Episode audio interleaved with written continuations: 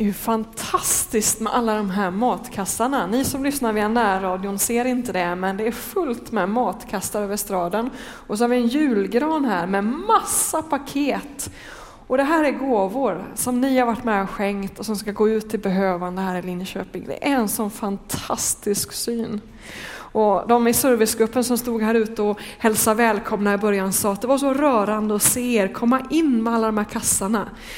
Eh, fantastiskt. Och vi har en dröm i församlingsledningen att det här, det här ska vi vara med om. Kanske inte julklapparna, men kassarna. Varje nattvardsgudstjänst. För det, att fira nattvard handlar om detta att vi tackar Gud för att vi har mat. Vi har mat och dryck. Eh, och så har vi också fått den andliga maten. Jag har fått Jesus Kristus, livets bröd och livets vatten. Och vi tackar för det, allt det goda vi får ha. Och sen blir det ju alltid nattvardsgåvor över, ni vet. Eh, det är ett tecken på att det finns andra som inte har mat och som inte har Jesus. Och vi får gå ut och liksom vara med och sprida det. Och därför tror jag det var vi hoppas på det, att vi ska hitta ett sätt att, att distribuera matkassar till de som behöver vid varje nattvardsgudstjänst. Och känner du som sitter här att men jag vill vara med och hjälpa till i det, jag vill, jag, jag, jag vill organisera det.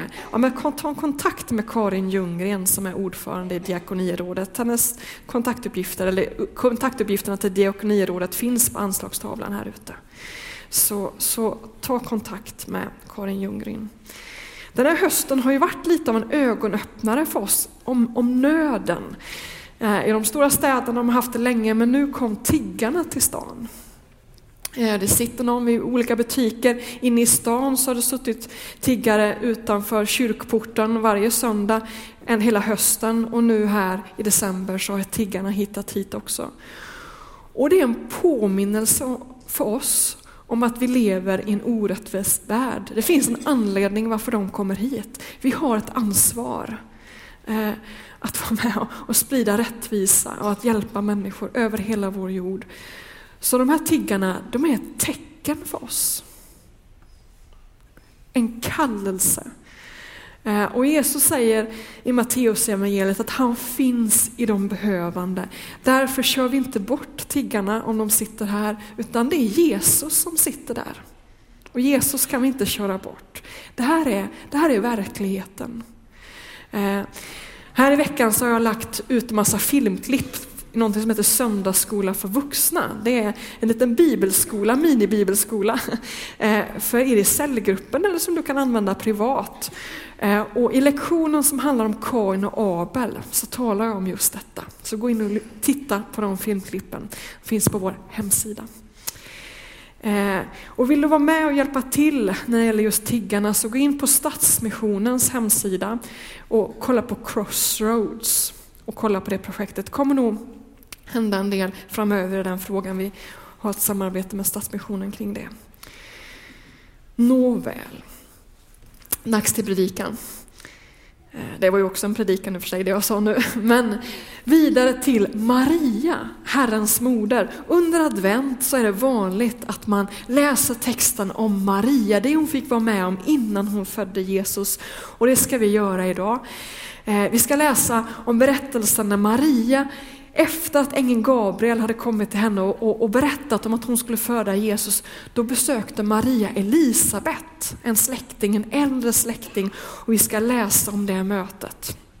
vi läser från Lukas evangeliet kapitel 1, vers 39. Några dagar efteråt gav sig Maria iväg och skyndade till en stad i Judabergsbygd. Hon gick till Sakarias hus och sökte upp Elisabet. När Elisabet hörde Marias hälsning sparkade barnet till i henne och hon fylldes av helig ande och hon ropade med hög röst.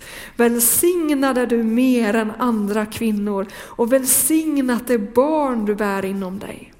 Hur kan det hända mig att min herres mor kommer till mig? När mina öron hörde din hälsning sparkade barnet till mig av fröjd. Salig hon som trodde till det som Herren har låtit säga henne ska gå i uppfyllelse.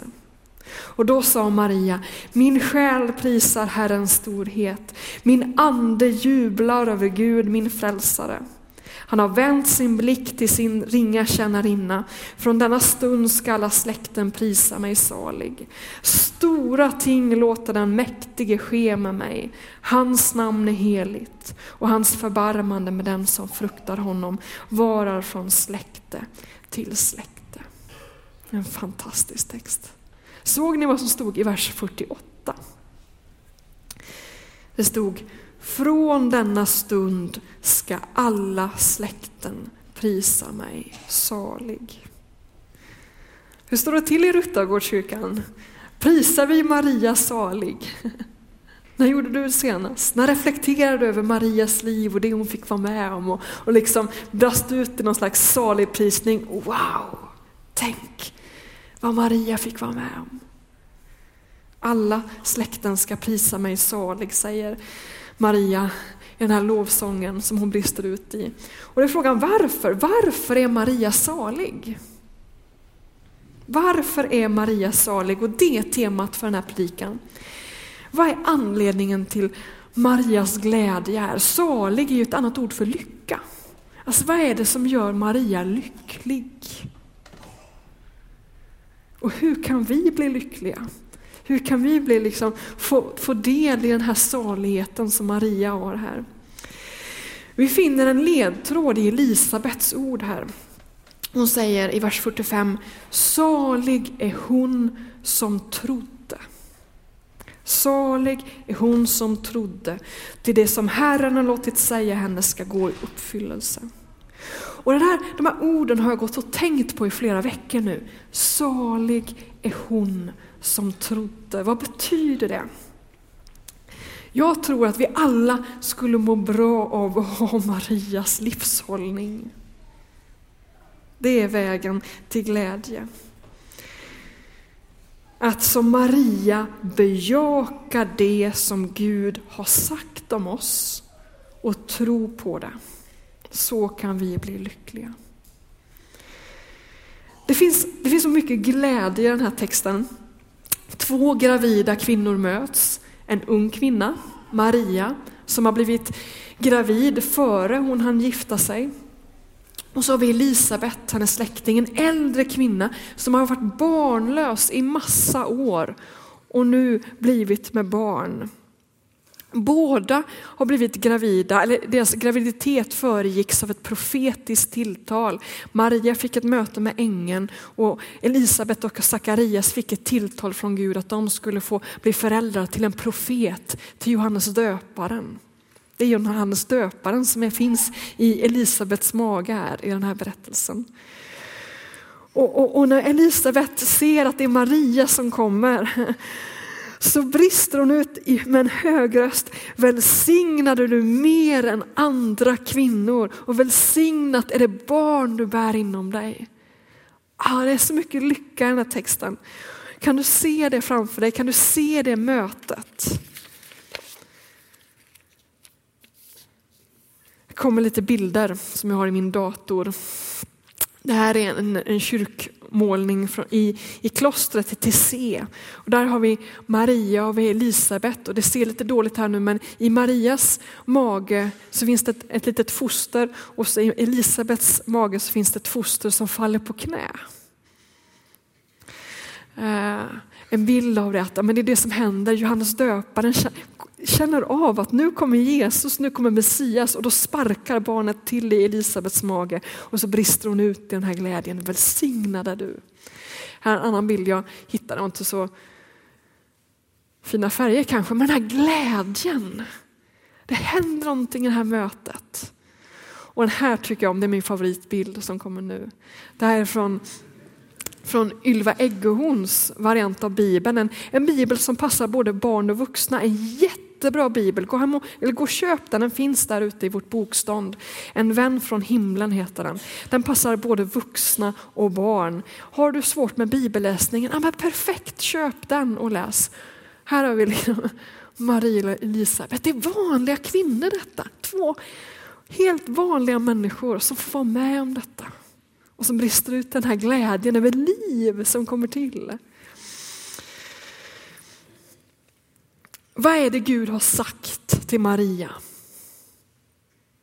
som har väckt en sån glädje i henne? Vad är det? Jo, ängeln Gabriel sa ju så här till Maria, var inte rädd Maria. Var inte rädd. Du har funnit nåd hos Gud. Var inte rädd, du har funnit nåd hos Gud. Maria hade sina fel och brister. Hon var en syndare precis som du och jag. Men hon hade funnit nåd hos Gud. Hon var högt benådad, som det står. Låt oss läsa från Lukas 1, vers 30. Det står så här. Då sa ängeln till henne, var inte rädd Maria, du har funnit nåd hos Gud. Du ska bli havande och föda en son och du ska ge honom namnet Jesus. Han ska bli stor och kallas den högste son. Herren Gud ska ge honom hans fader Davids tron och han ska härska över Jakobs hus för evigt och hans välde ska aldrig ta slut. Maria är ju en vanlig människa, precis som du och jag. Hur skulle du ha reagerat om du fick ta emot det här budskapet? Hur skulle du ha reagerat? Maria sa, men hur ska det ske? Jag har ju ingen man, jag är ju inte gift. Jag tror faktiskt att vi skulle reagera annorlunda. Jag tror att den första tanken som skulle fara genom vårt huvud det är, varför just jag? Alltså hur, hur är det möjligt att det här ska hända mig? Visst, vi har, vi har svårt att, att, tro på mirakler, så är det ju. Vi, vi skulle vara med Maria i det, men hur ska det här hända? Um, men, men vi har också så svårt att tro att Gud skulle kunna göra mirakel just med oss. Med mig. En vanlig människa. Därför tror jag att det skulle komma på våra läppar. Amen, jag, alltså varför kom du till mig och inte till honom där eller henne där som är mycket frommare. Men jag tror att ängens svar på Marias fråga skulle vara, det skulle vara samma till oss som till Maria. Eh, ängeln säger så här i vers 35. Helig ande, helig ande ska komma över dig och den högstes kraft ska vila över dig. Därför ska barnet kallas heligt och Guds son. Och de här orden, det här första som ängeln säger, helig ande ska komma över dig och den högstes kraft ska vila över dig. Samma ord säger Gud till dig idag. Samma gäller dig. Helig ande ska komma över dig och den högstes kraft ska vila över dig. Det gäller också dig. Låt oss se en ny bild. Här är en liten egyptisk tavla över pingsten, jag har visat den förut. Eh, I Apostlagärningarna så berättas det om den här händelsen. Det berättas att, att Maria, alltså Jesu mor, tillsammans eh, med några andra kvinnor Eh, var tillsammans med de tolv lärjungarna och bad. Mellan det att Jesus steg upp till himlen på Kristi himmelsfärdsdag och pingsten så var de i bön i övre salen. Och så fick de erfara detta att andens kraft kom över dem. Och vad hände då? Jo, de fick kraft att berätta om Jesus. De fick kraft att utföra samma mirakel som Jesus, det vill säga helande till exempel. Och de blev lika Jesus i hans karaktär, i hans kärlek, i hans barmhärtighet, i hans villighet att tjäna mänskligheten. De blev lika Jesus. Det är vad anden gjorde här i den här händelsen i pingsten. Och det här är ju andra gången Maria får ta emot andens kraft. Första gången när anden kom över henne, då blev Jesus till i hennes livmoder. Det var vad anden gjorde. Jesus blev till i hennes mage. Och det som händer andra gången det är att hon blir lik Jesus själv. I hans karaktär. I hans sätt att vara. Det anden gör är att han skapar Jesus. Alltså det som Maria var med om första gången, det är unikt. Men detta som Maria är med om här, det får vi alla vara med om. För att ta emot Jesus i våra liv. Jag tror att nyckeln till att få erfara det här andedopet, om man nu får använda det ordet, som Maria fick vara med om här, det är att säga just som Maria gör till sist. När ängeln har sagt detta, helig ande ska komma över dig, så säger hon, må det ske med mig så som du vill.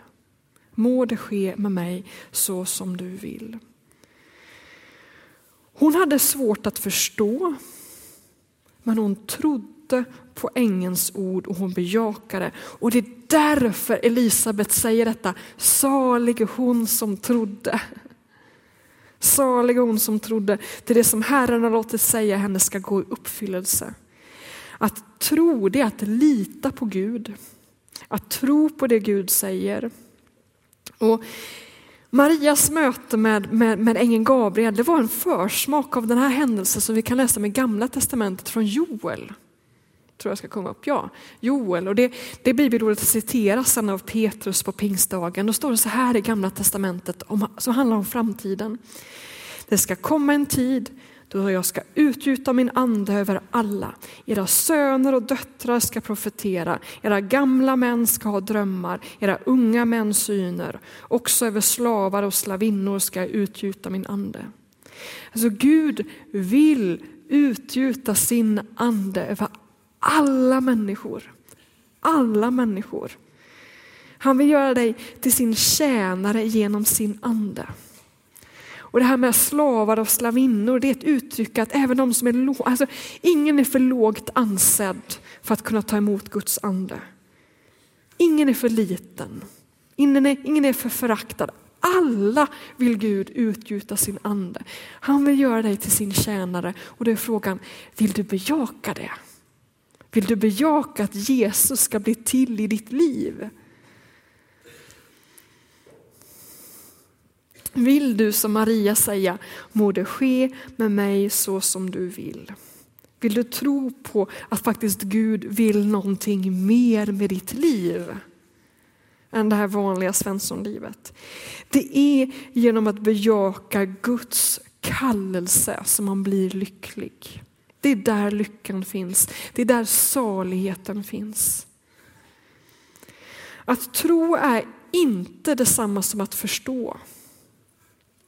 Jag är övertygad om att Maria inte förstod vem hon skulle bli mamma till. Och tur är väl det, för det har ju blivit ett väldigt konstigt småbarnsliv och man visste att den här bebisen är Gud. Hon visste att det var en speciell person, att, att skulle få betyda mycket. Eh, en ledargestalt, men jag tror inte hon förstod att det var Gud hon höll i sina armar. Och det är väl väl, för jag tror att hon hade blivit vrickad annars. Alltså det är för mycket att ta in på en och samma gång. Det räckte liksom att tänka att det här är Messias, det vill säga konungen. Det räckte liksom. Sen tror jag förståelsen växte efterhand. Man behöver inte förstå allting med en och samma gång. Man behöver inte det. Julevangeliet slutar ju med de här orden, Maria tog allt detta till sitt hjärta och begrundade det. Alltså det fanns tid för eftertanke. Jag tror att det gick upp för henne efter, alltså i samband med pingsten, kanske långt senare, att detta var Gud. Att, var, att hon hade blivit mamma till Gud själv. Det, det, var en insikt som fick ta tid att landa. Man behöver inte förstå allting från början. Hon förstod inte sitt uppdrag. Men hon, jo, men hon sa ja, i alla fall. Um, öva dig i att betrakta dig själv som en person som Gud ser på med kärlek. Våga tänka om dig själv att du är en person som Gud älskar. Att du är en person som badar i Guds nåd och barmhärtighet, att han ser på dig med, med behag. Att du är en person över vilken Guds ande vilar. Att du är en person som kan förmedla Jesus till andra människor. Att du är en människa som faktiskt kan göra skillnad på den här jorden. Våga öva dig att se på ditt liv på det sättet. Det tar tid, så därför måste du börja nu. Att öva dig att tänka, jag är en människa över vilken Gud säger du har funnit nåd hos Gud. Jag ser på dig med glädje och med kärlek och helig ande ska komma över dig. Och du ska få tjäna honom. Våga, tänk så. Ja, men, om du visste vem jag är innerst inne, alltså det spelar ingen roll om du tänker, alltså, Maria var en syndare precis som du.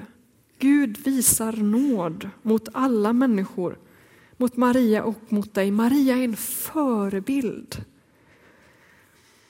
Maria är ett bevis på att Gud kan göra stora saker med helt vanliga människor. Och det enda som krävs är att man säger ja. Att man säger ja. Och då är frågan till sist, vill du säga ditt ja? Vill du liksom säga, Gud jag, jag bejakar att du, att du vill använda mig.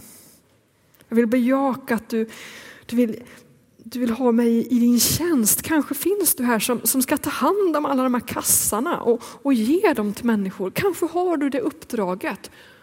Våga bejaka det. Våga bejaka det. Det är att föra Jesus till människor, att gå ut med de här kassarna till behövande. Kanske är du, kanske har du den uppgiften, våga säga ditt ja. Under nattvarden så kommer jag och Ian, som är församlingsledare också, stå, det är ju väldigt trångt idag kommer det vara, kommer ni märka sen vid nattvarden. Så det var typ den platsen som blev över för mig och Ian.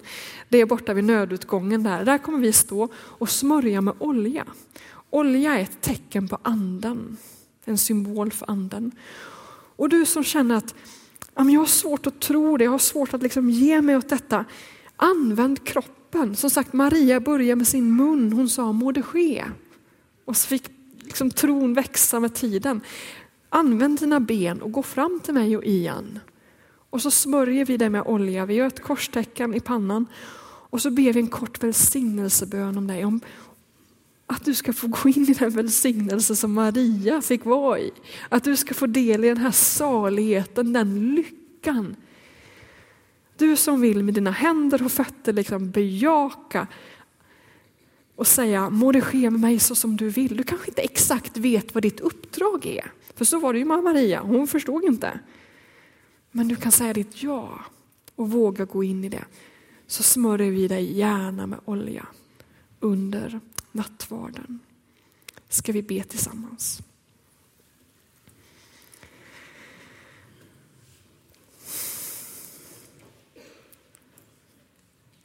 Tack för den glädje som du lät Maria och Elisabet få erfara. En ung kvinna och en gammal kvinna, båda fick erfara denna stora glädje.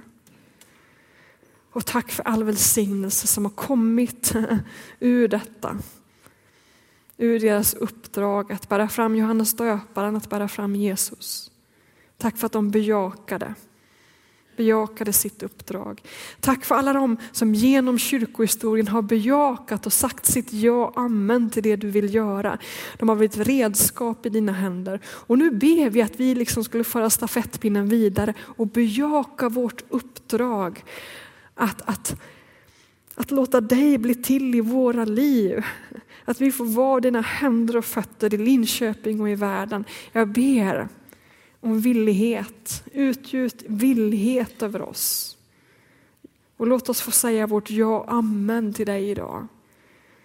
Låt oss få erfara när vi tar emot nattvardsgåvorna att det verkligen är så att du bor i oss. Vi är förenade med dig och vi får vara dina händer och fötter. Jesus. Var med din heliga ande över oss just nu och övertyga oss om att vi är älskade av dig och att du har stora planer för oss. I Jesu namn. Amen.